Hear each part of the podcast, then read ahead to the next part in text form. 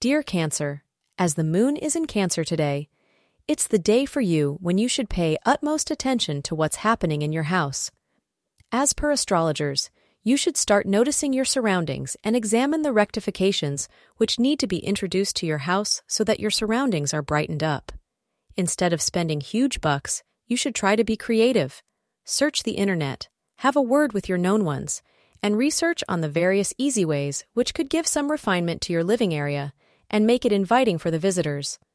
Not only for the guests, but having a new look of your house would give you a refreshed vibe in no time. You might go overboard in the control department today. This might seem pretty neat at first, but it quickly wears others out and, in some cases, will scare your beloved off. Stop short of running another's life. Some of you may decide, you're either with me or you're out of my life. Make sure you can live with that ultimatum before you say it. In short, try to be more accommodating today. Thank you for being part of today's horoscope forecast.